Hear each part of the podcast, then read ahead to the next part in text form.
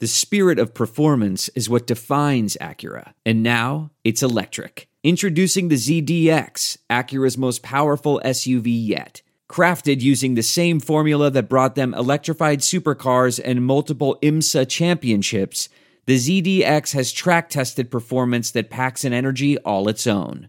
Unlock the energy and order yours at Acura.com. Blog Talk Radio. Good afternoon and welcome back to the Hoosier Huddle podcast. We're finally at game week of the Foster Farms Bowl. Uh, it is a week from today on December 28th.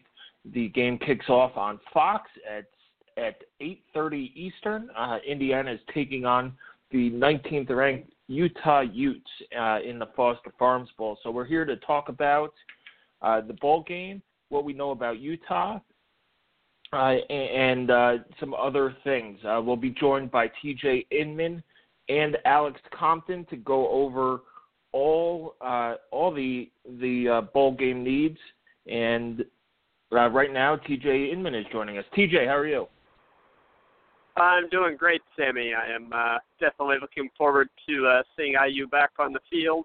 a lot has changed since the last time we saw the Hoosiers uh, so it'll be very interesting to see how that unfolds, and uh, I'm looking forward to talking about it. Yeah, definitely. And you know, one of those things is how is, is an unknown is how is this offense going to look without Kevin Wilson at the helm. Yeah. Uh, personally, I don't think it'll change that much. Uh, you know, I watched the the Boca Raton Bowl last night. They have an interim coach uh, with the new staff coming over, and you saw them open up the playbook a lot. They did a fake kneel. Uh, they did a, a a it was called a lateral, but it was like a swing pass to an offensive lineman. So maybe we'll see some of those things uh, in the bowl game as you know some guys might be trying to bolster their resume uh, in positions that they're not not normally in and, and things like that. So let's get down to it. Uh, right now, uh, Alex Compton is going to join us as well, and, and we'll go around everybody, and uh, we'll start with uh, keys to the game here uh, shortly. Um, Alex, how are you? Good, Sammy. How are you? Happy holidays.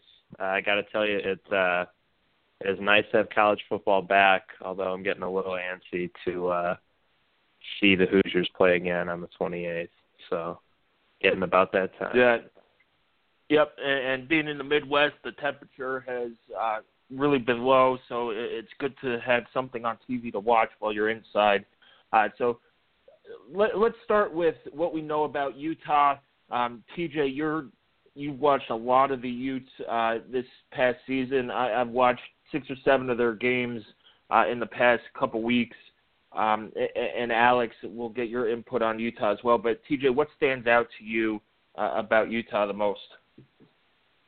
Yeah, I, for the benefit of our listeners here that have not seen Utah at all, don't know anything about them, we'll just go base level, uh, kind of overview of their season. They started 4 0 with wins over, uh, including BYU and USC, and then a couple of couple of cupcakes. Uh, they had a disappointing loss to California in Berkeley. That was surprising.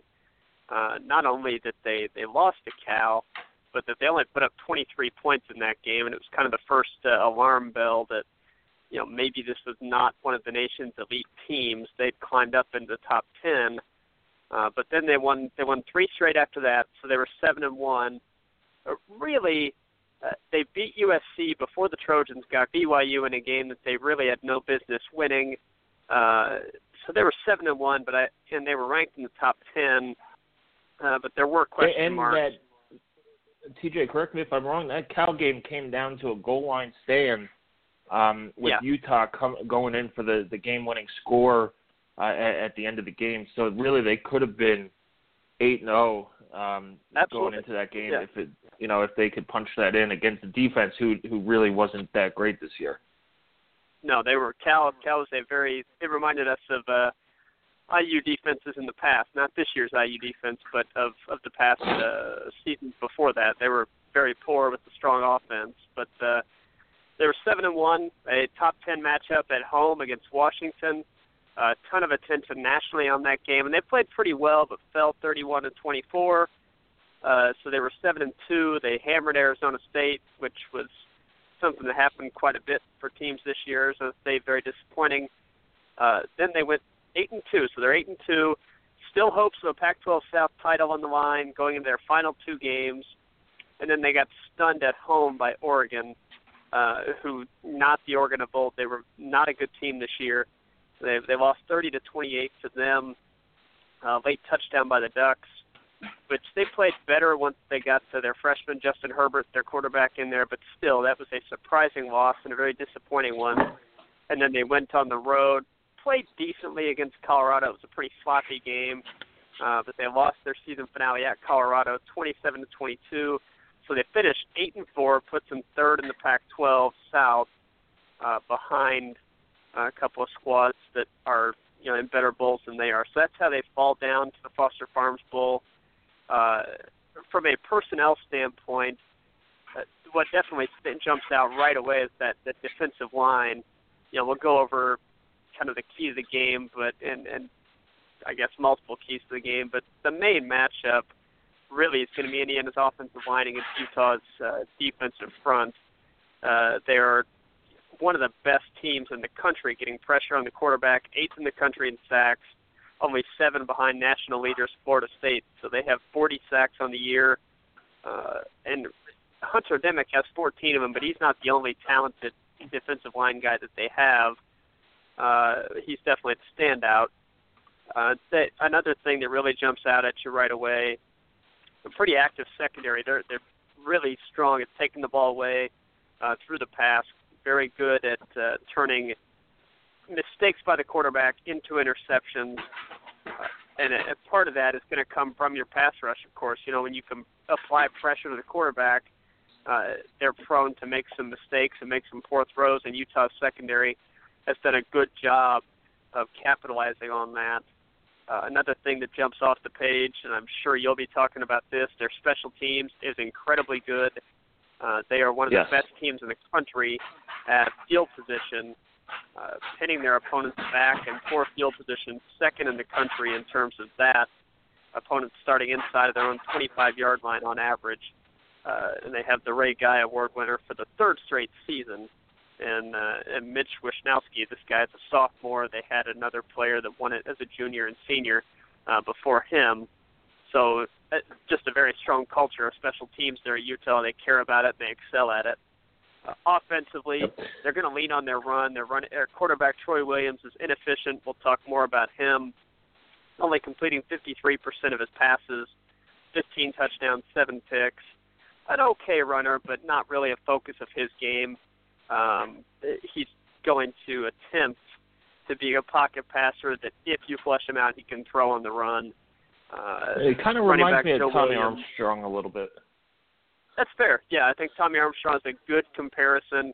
Uh, Armstrong is a more accurate passer than Troy Williams is, but they both are prone to make some mistakes uh, that really boggle your head. I mean, they they can get on a get on a roll and have some really nice games, but also have some uh, pretty disastrous games. And he'll probably make at least one or two throws that Indiana secondary will have a chance to make plays on. It's going to be a matter of whether or not they can do that. Uh, but it's not likely that Troy Williams is going to play a totally clean game. Running back Joe Williams, no relation, uh, is a very interesting player. Uh, he's had a, a run of explosive games. He's also had a couple of games before he left the team, which he left early on in the year. Um, and then he came back when they had some running back injuries and, and really just ignited. Uh, had a couple of games. Yeah, he awesome, he left after the yeah he retired uh, after the BYU yeah. game, which I think was they they said September 13th. He came back October 11th. Uh, to begin the year, he was benched early, and, and we'll get into yeah. Joe Williams a little bit more later on. But and I think Alex uh, will talk about him as well. Uh, but he he was benched early on against Southern Utah and against BYU for fumbling. So you know, a lot of the, the the thing that stood out to me about Utah was that it's they're very similar uh, to Indiana in terms of That's the fair. issues that yep. they the issues that they have. They're 115th in red zone efficiency, um, and, and a lot of that is due to they have an outstanding field goal kicker in Andy Phillips. Um, they're ranked, I think, thir- uh, 35th uh, in red zone field goals, and then 116th in touchdowns. So, you know, they could be even worse in the red zone if they had, uh, if the, if not for Andy Phillips uh, and that, and then you know Joe Williams, he had a fantastic game against UCLA. He the last six games he played, I think he ran for like a hundred and or a thousand, eleven hundred yards. Um, but Alex, let's let's get your take on on Utah. What uh, stood out uh, for you? Yeah, I mean, um, for me, obviously, we talk about that defensive line, um, tremendously physical. I think that's kind of what they hang their hat on on both sides of the ball. Uh, they're going to try to really um, dominate the line on both sides of the ball, but that's that's something we've seen before, um, and we've seen all season. Uh, people are kind of skeptical about how Indiana matches up with Utah. Um, but here is what I will say: um, although Utah is ranked eight and four, um, good competition, good conference, Indiana has not been outclassed in a single game all season. Um, you look at Michigan on the road, Ohio State on the road, um, Penn State, Nebraska. I mean, it could go on and on and on. And Indiana has shown um, for stretches of all of those games that they can compete and win those games. Um, we just have to put together a full four, uh, full full four quarters. Excuse me. So um, Utah, they're going to be real physical. I think another key. Um, you look at that comparison to Tommy Armstrong. I think Indiana did a great job in that Nebraska game of keeping Armstrong in the pocket and mm-hmm. making him that 50% passer that he is. Um, Troy Williams, Troy Williams, like we said, pretty inefficient. Um, just just over 50% of his passes. I mean, if we can keep him in the pocket, he has said late in the season that he wants to make more of an effort to run um, for this year and and into next year. So I would look for them to get him going on the ground. So keeping him in the pocket, uh, much like the focus of some of the other Big Ten quarterbacks that Indiana played, I think will be huge um, for the defense and and for the game overall. Yeah, you know Troy Williams, and he, you know, a lot of uh, Hoosier fans drew comparisons to the basketball player who played for IU, Troy Williams, where he could wow people and also make you smash your head into the wall uh, with his frustrating play. And you know, they're different sports, but they play similar uh, types of games in terms of Troy Williams can make the spectacular play. He'll, he'll throw it deep. He's got he's got a good set of receivers, and this is something that you know I think most people have overlooked. But he has some solid receivers uh, out there as well who can make some plays. Now that their statistics aren't great, I think their leading receiver is 600 and, and some odd yards but he could throw it up to there, uh, and, and IU secondary is going to have to make some plays. But he he makes some bonehead plays as well. He'll, he'll throw the ball. Uh, as TJ said, he'll make some some throws where you just go that that's got to be a pick, uh, or something like that. So, um, you know, to me, what stood out the most, and TJ, you mentioned it earlier, is special teams. They're tremendous on special teams. Andy Phillips, uh, you know, he's been an All-American, All Pac-12 honoree. He's been a he's a four-time uh, Lou Groza Award semifinalist. He's a, a former uh, skier on the U.S. ski team. He's super athletic. He, he's really fun to watch as as a kicker. He's not as, as fun as Joey Julius or anything like that, but he's a guy who's been clutch his entire career at Utah. And if it comes down to a battle of the special teams, uh, you know, you got to give Utah the edge because of Phillips and because because of uh, Wishnowsky uh, in the punting game. Their return game is also very good. They have um, yep. Uh, they have it's Booby uh, something. It's a great name. Um, I think it's Booby Harris, uh, something like that and he's tremendous in the punt return game. He can make guys miss um, and, things like that. And then they have two receivers who are great on kickoffs. Both have had uh, 90 plus yard kickoff returns. Uh, one went for a touchdown. The other was a 93 yard touchdown. Uh, so if you're going to get into a battle of field position like IU did against Michigan, I, it, it might be a, a tough uh, tough road for Indiana to come out on top. It's to me, it's it's might be the difference of the of the game. Uh, the the their best returner is Cory uh, Butler Bird. You know, he's mm-hmm. averaging 27 uh, yards a return. Uh, Kyle Fulks, Fulks is the other receiver. Um, now his stats are padded because of a 93-yard return, but he's averaging 35 yards a return. And the punt returner is uh, Boobie Hobbs, and he's you know anytime you get positive yards on a punt return, it's a plus. He's averaging 7.9 uh, yards on 30 returns with one for a touchdown. So if it comes down to that, hopefully uh, Tom Allen, who has emphasized special teams, you know, since he's taken over, hopefully he could get, you know, game plan it and, and break down the fundamentals on it to where it's not like Michigan, where it was, oh no, Joseph Gedeon's coming on. They're either going to block it or he's going to shank it or just kick a line drive um, to Jabril Peppers. Now, Boobie Hobbs is going to be the guy that you cannot kick a line drive to. He's fast, he's shifty, uh, and if you give him any space at all, he's going to get you know, 5, 10, 15 yards, if not more, on his returns. So, to me, it, it's special teams is the biggest mismatch um, for IU. And and in terms of Utah's defensive line, I, I I'm calling them the red the red squigglies because that's how they turn up on my uh, Microsoft Word because they're it's a spelling they're a spelling nightmare.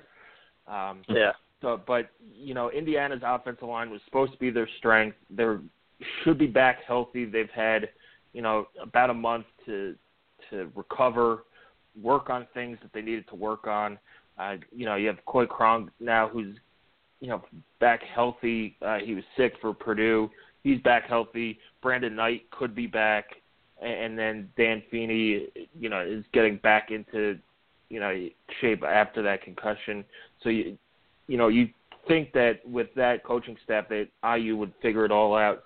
Um, let's get into uh, keys to the game. Alex, we'll start to, to at you. What's your first key to an IU victory? I, I think it has to be getting off off to a good start right out of the gate. Um, I think for IU to feel comfortable and not have those nerves throughout all four quarters, I think it'd be huge to get out to a 10-3, 7-nothing lead, something like that, um, in the first quarter to kind of let everybody settle in. I think another huge key is going to be getting Rich going early as well, um, and I think those things go hand in hand. I think getting Rich um, some early throws, maybe to backs out of the backfield, some some quick hitters on the outside I think Rich is going to have to have his best game of the season if I'm going to feel comfortable saying Indiana will win. And I think um, for him to have his best game in the season, we need to start him off with some of those easy throws, kind of establish that he's comfortable in the bowl game, he feels good, and then we can go back to the run game. I think committing too early to the run in this game against that defensive line could be um, could be kind of disastrous. So I think for me, the two the two biggest things, obviously, besides winning kind of the individual matchups on every play, are going to be getting out of starting strong right out of the gate. Um, that's been a problem at points during the season, um, and I think coming from behind in this game may may just leave some of the players uneasy. So I think coming out of the gate strong, and then I think getting Rich settled in and confident in the first quarter is going to be absolutely huge. TJ, how about you? What's your first um, first key for victory? Well, I think it it, it kind of does go uh, right in conjunction with what Alex said, is kind of starting well, um, and, and it's kind of the motivation factor of things, and and that that I, I have no doubt the players are going to play hard come game day. Uh, the question in motivation is going to be, you know, who prepares better, who's more focused going into the game Indiana has not won a bowl game since 1991. Meanwhile, Utah under Kyle Whittingham is nine and one in bowl games. The only loss coming in the Vegas Bowl uh, in back in 2010. So they have the bowl preparation thing down to a science. They understand it. Uh, they clearly show up for it. and they've had a ton of success in it. Whereas Indiana, you're dealing with basically the exact opposite of stability uh, in your bowl preparation. You've got a, a first first time FBS head coach, uh, so you're going through that change.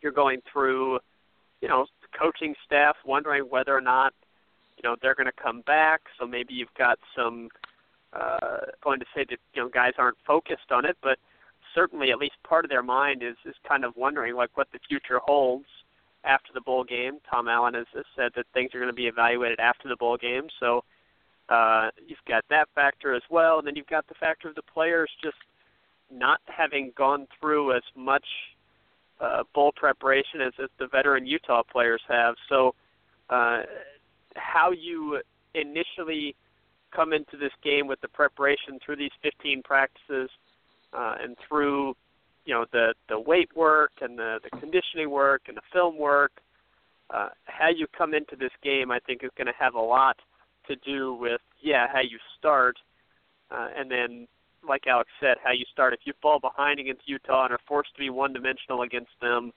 and let that pass rush tee off on this indiana offensive line while i do think they'll play better than they have because it'll be you know you'll have a healthy hopefully a healthy brandon knight uh, right tackle to go with Coy Cronk back at left tackle, and then Dan Feeney uh, 100% at, at right guard. So your your offensive line will be in place as you had envisioned it, uh, and and you'll have had some time to get those guys ready for this challenge. You know, if that Utah defensive line is just allowed to tee off, uh, Richard Lagow is not the most mobile guy back there, and and we know that if if under pressure, he will try to force it in there and this Utah secondary is very good at making you pay when you do that, it could be a long day. So I think it's going to be very important to start well, and for me, that all comes back to how you prepare and how focused you are in the midst of this transition for the Indiana program. Yeah, and and I'll go along along the lines with you guys for my first key. It's who knocks off the rust first. Um, we saw last year in the bowl game, IU came out rusty. Uh, Duke came out, I, I believe, to a 10 nothing lead, but you saw turnovers in the red zone. You know, Sudfeld wasn't sharp, uh, things like that. It's so to me, it's knocking off the rust. Who knocks it off first? Uh, who could get out to that lead? And, and like you said, TJ and Alex, uh, it's going to be tough if you if you got to play uh, play behind uh, with these guys because it's they're if you become one dimensional and we we've seen the issues that Lagow has had throwing the ball over um, 30 times, and and our our newest uh, writer David Sugarman will will get into that uh, during our numbers that matters piece later this week, but I, I think knocking off the rust early, coming out with a, a sense of purpose, um, which they should. Tom Allen uh, should have this team um, motivated. He, he's a great motivator. Uh, it's one of the reasons that Fred Glass went went ahead and and made him the permanent head coach instead of just an interim head coach. Uh, so, you know, knocking off the rust, seeing which quarterback get into a rhythm first, uh, to me is is the first key to the game. Alex, we'll go back to you. What is your second key to the game? Yeah, I mean, we've kind of talked about it already a little bit, but it's got to be the field position. Um, we've seen Indiana in some of these games just have just three and outs right off the bat. Um, Gedeon trots out. We don't get a great punt off, and then all of a sudden the field position's flipped. Our defense has been the turnaround has been incredible, but the the defense has been absolutely one of the best defenses in the conference. If you have to play the whole field against them, um, the the points per game allowed is is absolutely deceiving. I can think of at least 10 or so drives, at least in the just second half of the season, where the defense was put um, on Indiana's side of the 50, um, drives starting the red zone for the opposing offenses, things like that. Um, that that can't happen in this game at all if Indiana wants to win. So I think uh, moving the chains, um, three and outs are going to be absolutely deadly in this game um, because Utah will be able to flip flip the field on Indiana so quickly I think that the offense needs to really just get some first downs, piece them together, um, and try to win the field position battle. I mean, um, if there's a, a concerted effort to kind of flip the field position and and pin Utah deep. Um, the defense has played well all season on a full field, and I would expect that um, theme to remain constant in this game as well. TJ, what's your second key?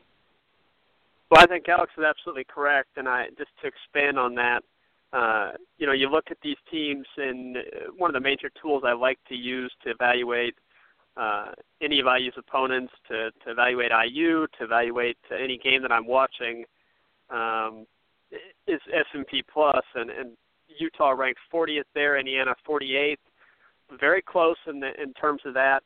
Uh, offensively, surprisingly, Utah at 53rd, Indiana uh, 66th. Definitely a disappointment there.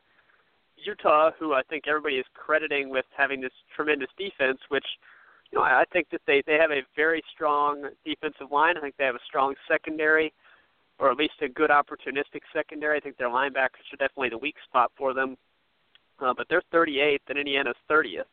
So Indiana eight spots ahead of them there.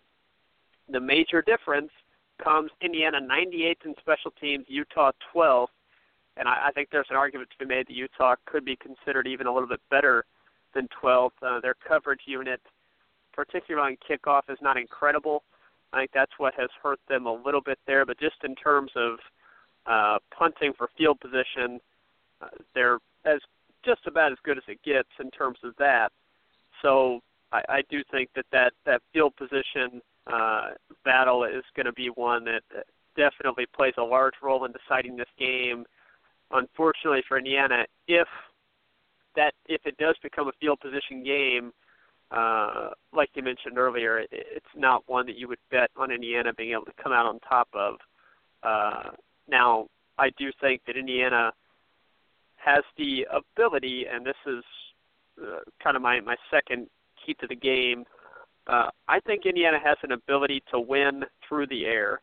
Uh, I I don't think that Utah's pass defense, if you can control their pass rush, and I don't mean stop it because they're they're going to get to the quarterback some, but if you can limit it, I do think that Richard Lagow can have a very nice day because I think Indiana's receivers are capable of beating Utah's secondary. Uh, I've not been overly impressed with Utah's uh, coverage in the secondary against some of the better pass deep or pass offenses they've played.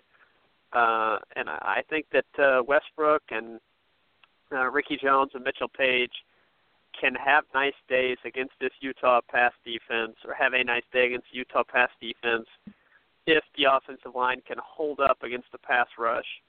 And then I think if you can get that passing game going, then I think we've seen Indiana when the passing game's in a good rhythm and the box can't be loaded against the run. They have to back off and play against the pass then the run offense can get going a little bit. It has not been the overwhelming run offense that we've gotten accustomed to, to where you know they can run the ball against anybody. That has not been the case this year, uh, much to our disappointment. However, it has been successful when number one against terrible rush defenses. Let's be honest, uh, you know they've they've run the ball well against some really bad rush defenses, but even against some good rush defenses, they've been able to find some success when the passing game has been has been going. So I, I and I we've heard positive things from the players about uh, Richard Lagow progressing and feeling more confident in what he is doing with the ball. And I, I think that confidence for him is, is a big thing.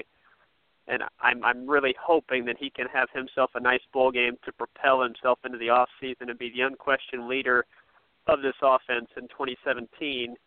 Um, he, he's got the tools to do it, and I'm hoping to see him put it together uh, on the 28th. And, and I think Indiana can have some success with their receivers beating Utah's corners. Right, and um, I, I'm going to take a, a different turn here on my second key. I, I mentioned it before: is both teams struggle in the red zone. Uh, so my second key of the game is uh, success in the red zone, which team, uh, you know, you could call it blinks first, or which team, you know, settles for field goal first when when they should have scored a touchdown. Uh, and you know, to me, if Indiana could score touchdowns and not have to rely on on Griffin Oakes, hopefully Indiana has figured that out. But again, this game is going to be on grass. Um, it's a new stadium. It looks like one of the ends in the end zone is open. The wind could be tricky, um, even though the the forecast is supposed to be uh, pretty spectacular in in terms of it. It's going to be sunny, around 60 degrees, and uh, things like that. So to me, it's who blinks first in the red zone, who makes that that fatal error, uh, throwing a pick, uh, dropping a ball, running three times and getting stuffed, uh, things like that. So uh, to me, it's it's red zone points in the red zone, and if Indiana could score more, this sounds stupid, um, but if they could score touchdowns instead of field goals, and, and you know the the overall key to the game of every game is score more points than the other team. But if they could, you know, come away with more points in the red zone than Utah, Indiana does have that big playability where they could score from anywhere on the field in the passing game. But where they struggled is in the red zone. So um, that's a place where where Utah could pick up, even if they pick up three. Griffin Oakes is hopefully has overcome his uh, mental block or, or struggles, whereas Andy Phillips, they, they call him Mr. Automatic. Um, and they could get three points where IU could be down inside five and, and not get any. So red zone efficiency uh, is my second key. Alex, let's go back to you for for a third and, and final key to to victory.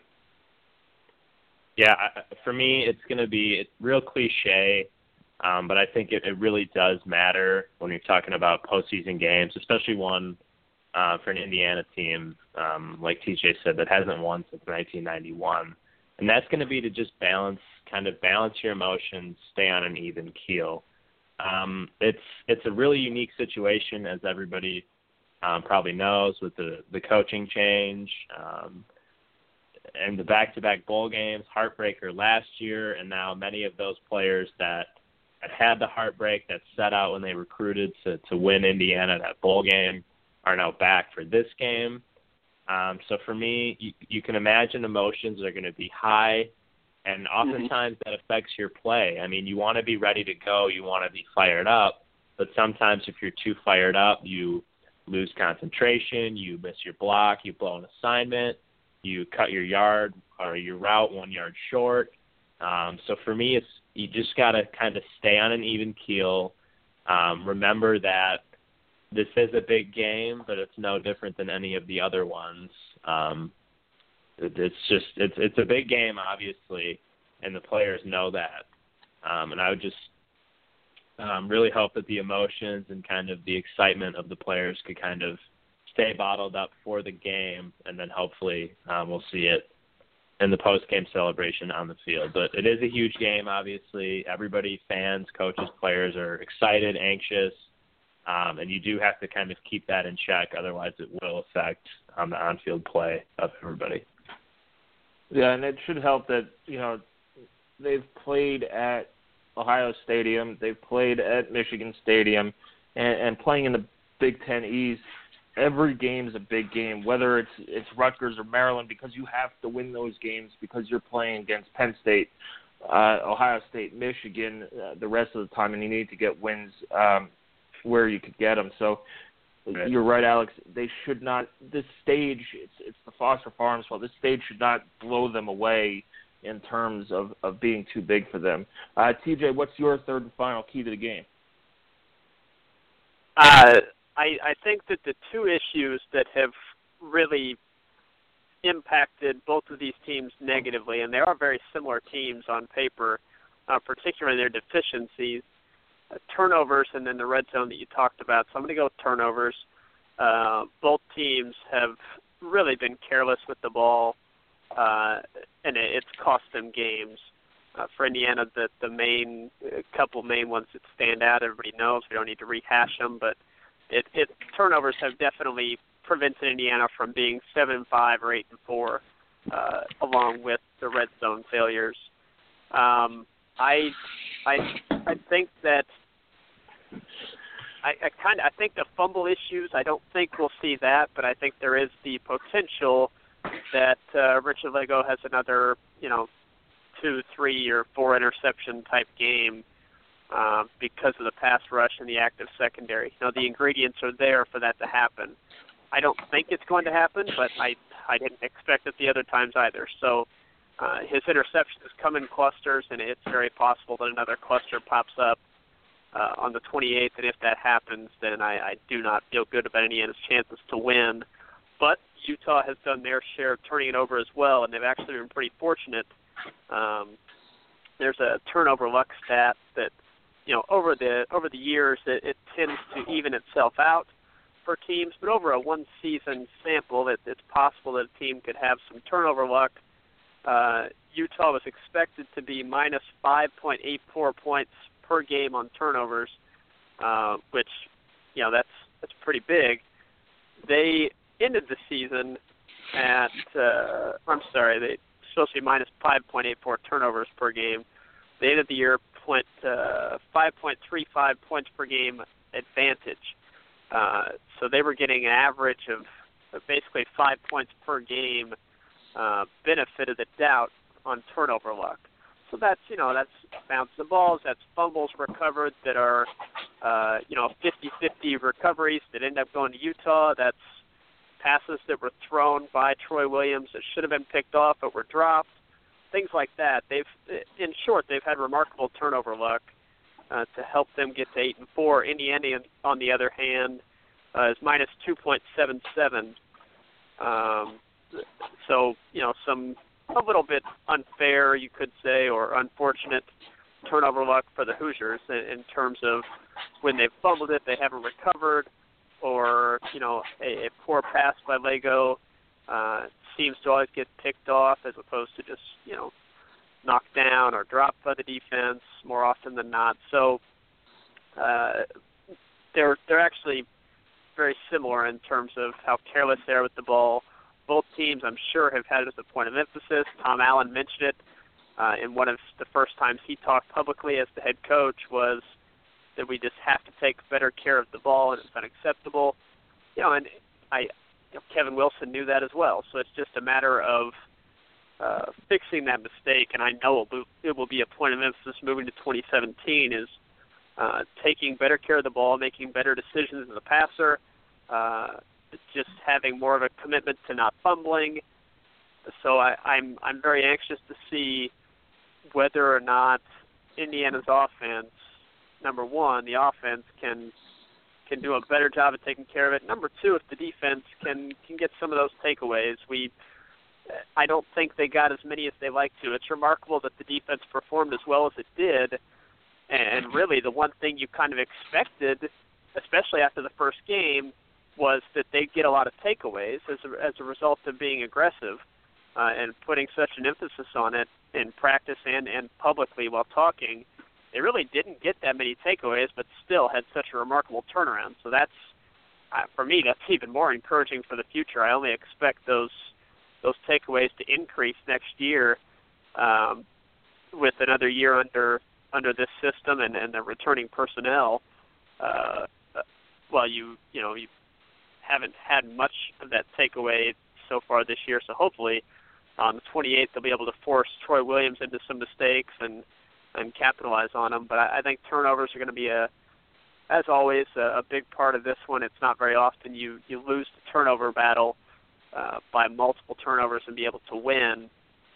And against a team with as much talent as Utah has, that'll definitely be the case. So uh, that's my third key to the game, and I, I think we've uh, I think we've pretty much highlighted all the areas that you would expect to highlight. I think the one that uh, most fans that uh, even have watched Utah some might not think of is, is the special teams, but really for Indiana, it's it's kind of business as usual uh, in terms of what we're hoping to see out of them.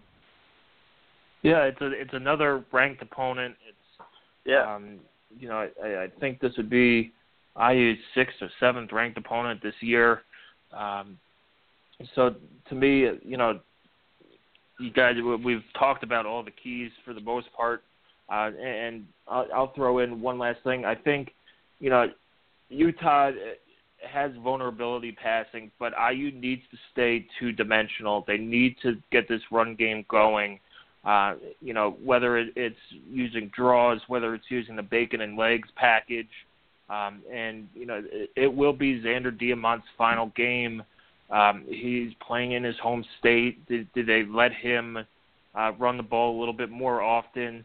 Uh, did they use Camion at running back? Uh, he's he was banged up for the Purdue game. He should be back. You know, it's to me, it's do you get Mike Majette back? Do you get Devontae Williams back? Because if not, this is this is a team that uh, the kind of team that Devine Redding does not uh, really do that well uh, against. We saw him struggle against Michigan, some struggle against Ohio State, and he played pretty well against Penn State. Uh, so you know, two out of three times against teams with good defensive lines uh, and, and a good defensive scheme, he struggles. So, but I, I, you can't let uh, Lagow, you know, sling the ball 45, 50 times and, and just hope that your receivers can make plays. Uh, you know, his I, I think I use 0 and 3 when he when he throws the ball over 40 times. Uh, they're better when yep. he throws the ball between 25, 30, 35 times. Uh, and you know he's been working. He said in media availability the other day he's gone through every single interception uh, he's worked with. Uh, he said Sean Watson has been a calming um, influence on him, uh, and we'll see how that coaching change, uh, moving him up to quarterbacks coach, uh, now that Kevin Wilson was gone, uh, will affect Lagow. But Indiana has to stay balanced. They have to get something out of this running game. Uh, now, I'm not saying that you know you start the game with three straight runs and hope for the best. You know, if you could get you know four or five yards on first down, that opens the entire playbook, and then we'll see where yeah. they go from there. But Indiana's up tempo. Uh, Utah should be used to it playing in the Pac-12. There are a lot of up tempo teams as well, but to me, Utah does struggle uh, against those up tempo teams. Their losses: Cal is up tempo, Oregon's up tempo, um, Colorado is up tempo. Uh, you know, Washington's uh, up tempo. So I, I guess uh, you know, staying balanced and, and really getting that tempo offense uh, going will be the final key. Uh, Indiana's been very good in that tempo offense. We've seen them give teams trouble with it when they get going, um, with a couple first downs and then you know they get bogged down in the red zone and and things fall apart. But when they have gotten the tempo going, they've been um, they've been very good, and, and it seems to me that Utah does struggle against tempo teams. So if Indiana's going to take advantage of a mismatch, uh, it, it's there. It's in the tempo uh, of of the of their offense and and uh, and that Utah defense. So let's get to it's predictions time. Um, Alex, we'll start with you. What's your prediction for next week?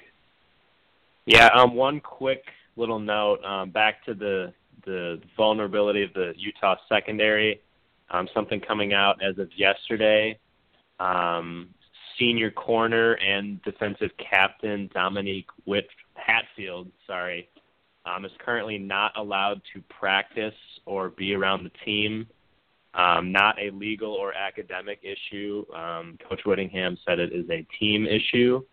Um, so he tweeted out yesterday actually that there is a 99% chance he doesn't play, and then he deleted that tweet. Um, so that is something worth watching, um, especially for Indiana in the past game. Is that senior yep. captain um, Dominique Hatfield looks like he will be out for the bowl game.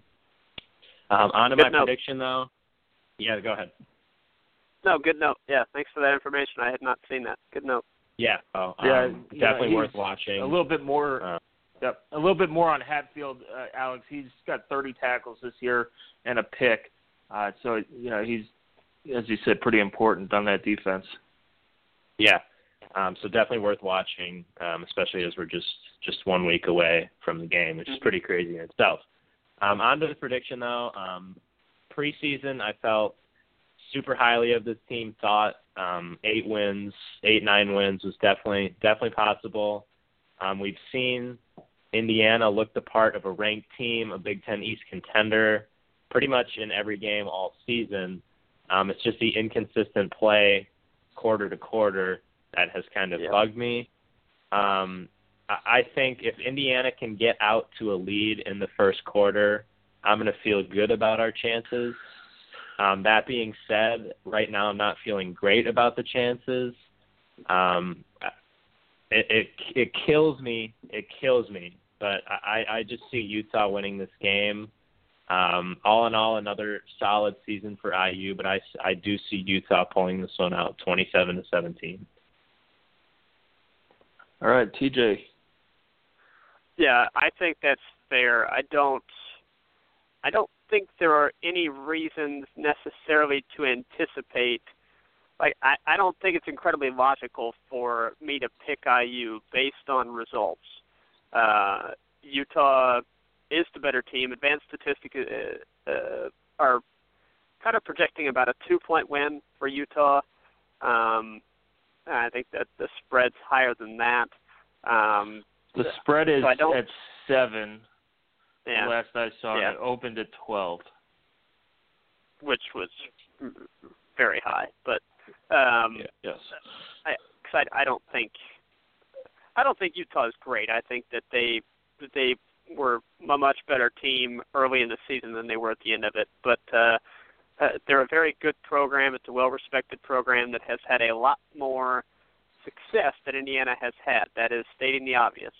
Um, so I don't think there's any logical reason to expect this Indiana team to put together four really good quarters of football uh, amidst all this transition and change and and get the win. That being said, I have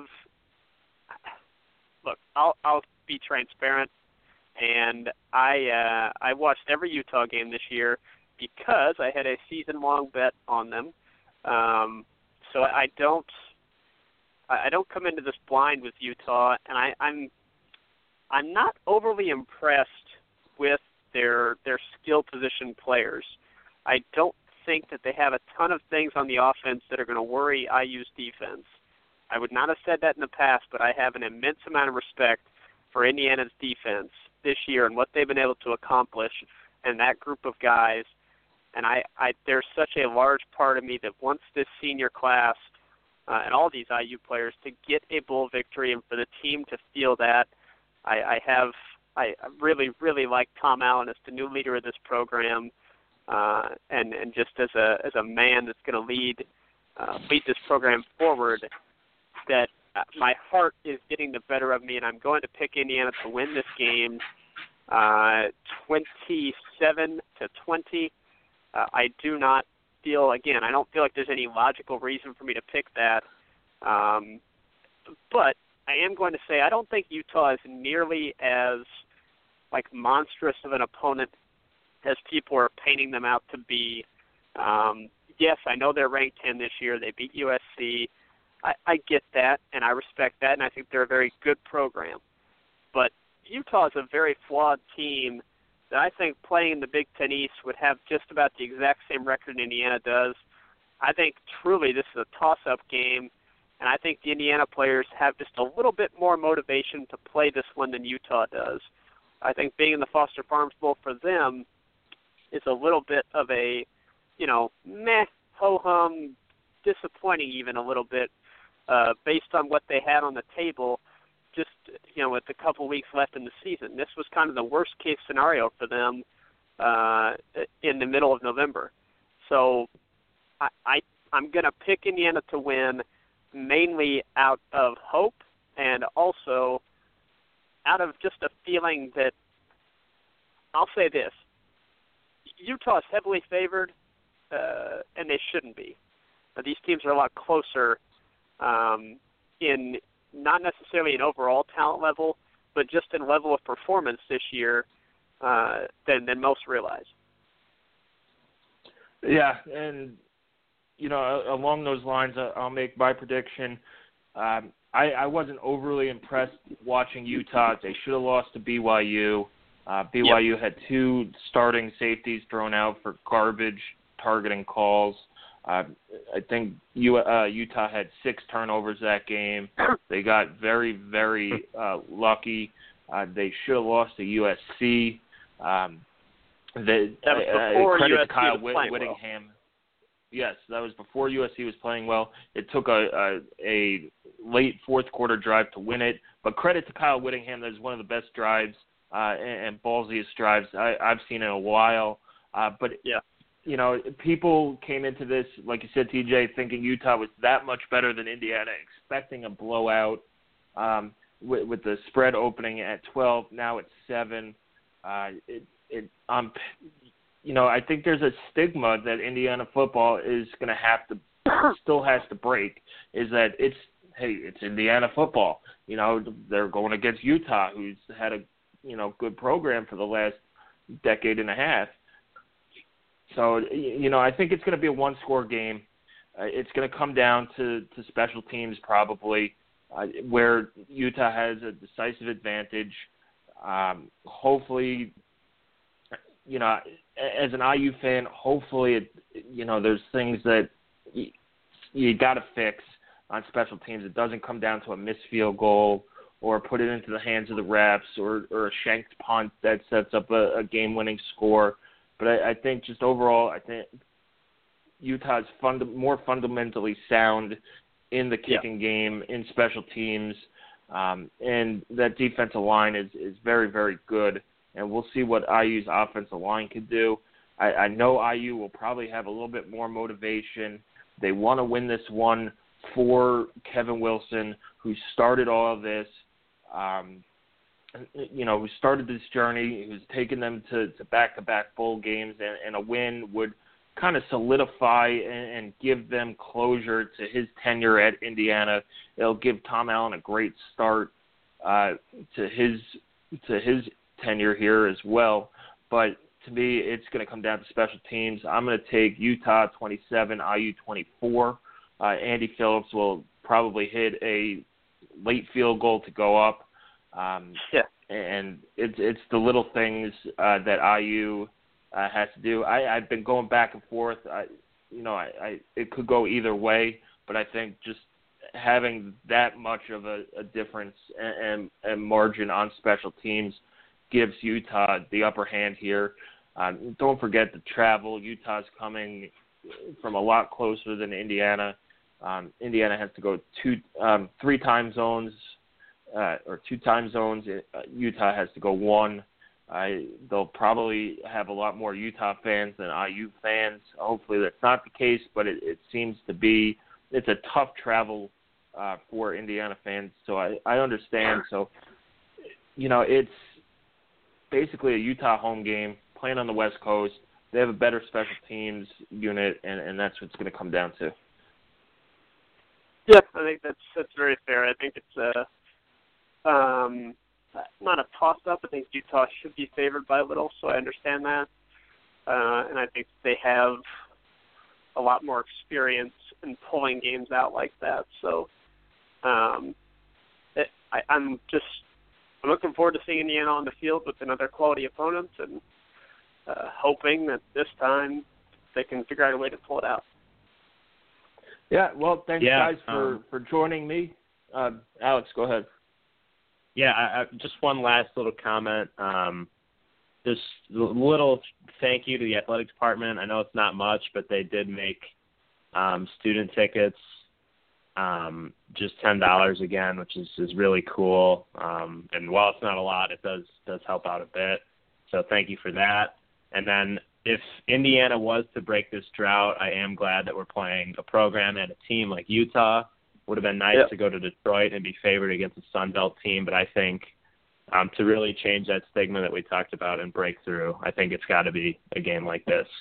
Um, so thanks for having yeah. me on. I look forward to uh, heading out to Cali, um, watching the Hoosiers, and hopefully we can uh, in the off season talk about how this uh, how we can build off this moving forward. Happy holidays. Same to you. Yep. Thanks for joining us, Alex. Uh, TJ, as always, thanks. Um, you know, a little uh, one last thought, and to go off of T, uh, off of Alex's thought of, you know, he's glad we're playing Utah. I am too. You're you're the prime time game on um, next Wednesday night. You know, most people should be home. It's on national TV. It's on Fox um, at 8:30. Mm-hmm. You're playing a program who's ranked, and you know with all the naysayers, he's right. If you go to the Motor City Bowl or whatever it's called now, the Quick Lane Bowl, and, and play, I think the opponent would have been BC. It's you know a team like IU. It would have been like playing Duke last year, where it's like, great, you beat Duke, great, you beat BC, uh, big deal. You know, why don't you play somebody, you know, better in a bowl game? So the opportunity, I think, for Indiana to shake that stigma starts starts next um, next Wednesday. Win this, then you could go into next season with some momentum. Hopefully, people you know calm down about this the Kevin Wilson news. Um, hopefully, recruiting takes an uptick, and then you you open up next season with a lot of momentum, uh, a lot of uh, hope, and, and you're playing the the Buckeyes, who would probably come in again as a top five, top ten team, if not higher than that and you should start to build that fan base and get excitement uh, with the students, with some fans. Now I know it's on a Thursday night, but to me that that's awesome. But you know, it's it's a IU rarely gets the spotlight on the big stage, and and this is going to be their time in the spotlight, and hopefully they could take advantage of it. Yep, amen. All right, thanks for joining us. Uh, we'll have more bowl coverage coming up. We had Know Your Opponent this morning. We'll have uh, TJ's preview uh, coming out tomorrow. We'll post the podcast this afternoon on the site. And we'll have numbers that matter, matchups to watch, all your bowl coverage. I'll be out in um, in Santa Clara. So, you know, follow us on Twitter at Hoosier underscore huddle. Keep coming back to HoosierHuddle.com. And I just want to thank all all the fans uh, this year. Uh, our Amazon campaign went went pretty well. A lot of you guys bought bought gifts through us, so thank you for helping us out a little bit, and uh, hopefully you'll continue to do that as you know birthdays, different holidays, uh, and things step up. But thanks for joining us. Uh, just seven more days until uh, until IU football is back on the field, but it, it's going to be an exciting game. Enjoy the rest of bowl season, uh, and uh, we'll have the the post game show uh, hopefully a, a, a good one after after the bowl game. This is it. We've got an Amex Platinum Pro on our hands, ladies and gentlemen. We haven't seen anyone relax like this before in the Centurion Lounge. Is he connecting to complimentary Wi Fi? Oh my, look at that! He is! And you will not believe where he's going next. The Amex dedicated card member entrance for the win! Unbelievable. When you get travel perks with Amex Platinum, you're part of the action. That's the powerful backing of American Express. Terms apply. Learn more at americanexpress.com slash with Amex. I want to tell you a story. It's a story about a scandal, broken relationships, gossip, rumors, money, corporate rivalry, and a broom. A performance enhancing broom. My name is John Cullen. I'm a comedian, podcaster, and for 20 years, I was a semi professional curler. And I want to tell you the story about how a single broom almost imploded the 500 year old sport of curling. We felt like we were bringing a knife to a gunfight. It's the story of a superstar and his fall from grace. Well, I was being dragged through the mud. It's the story of two brother entrepreneurs with a dream. I said, that's great news. It's a story of intrigue. I still don't understand why we want to keep his name secret. The full story has never been told, so I'm going to tell it. Broomgate How a Broom Almost Killed Curling. It was a year I'd like to forget. To listen to Broomgate, search for Broomgate in your favorite podcast app. That's all one word Broomgate. We're driven by the search for better. But when it comes to hiring, the best way to search for a candidate isn't to search at all. Don't search, match with Indeed. Leveraging over 140 million qualifications and preferences every day, Indeed's matching engine is constantly learning from your preferences. So the more you use Indeed, the better it gets. And listeners of this show will get a $75 sponsored job credit to get your jobs more visibility at Indeed.com slash match. Just go to Indeed.com slash match right now and support our show by saying you heard about Indeed on this podcast. Indeed.com slash match. Terms and conditions apply. Need to hire? You need Indeed. What makes a life a good one? Is it the adventure you have? Or the friends you find along the way? Maybe it's pursuing your passion while striving to protect, defend, and save what you believe in every single day. So, what makes a life a good one? In the Coast Guard, we think it's all of the above and more, but you'll have to find out for yourself. Visit gocoastguard.com to learn more.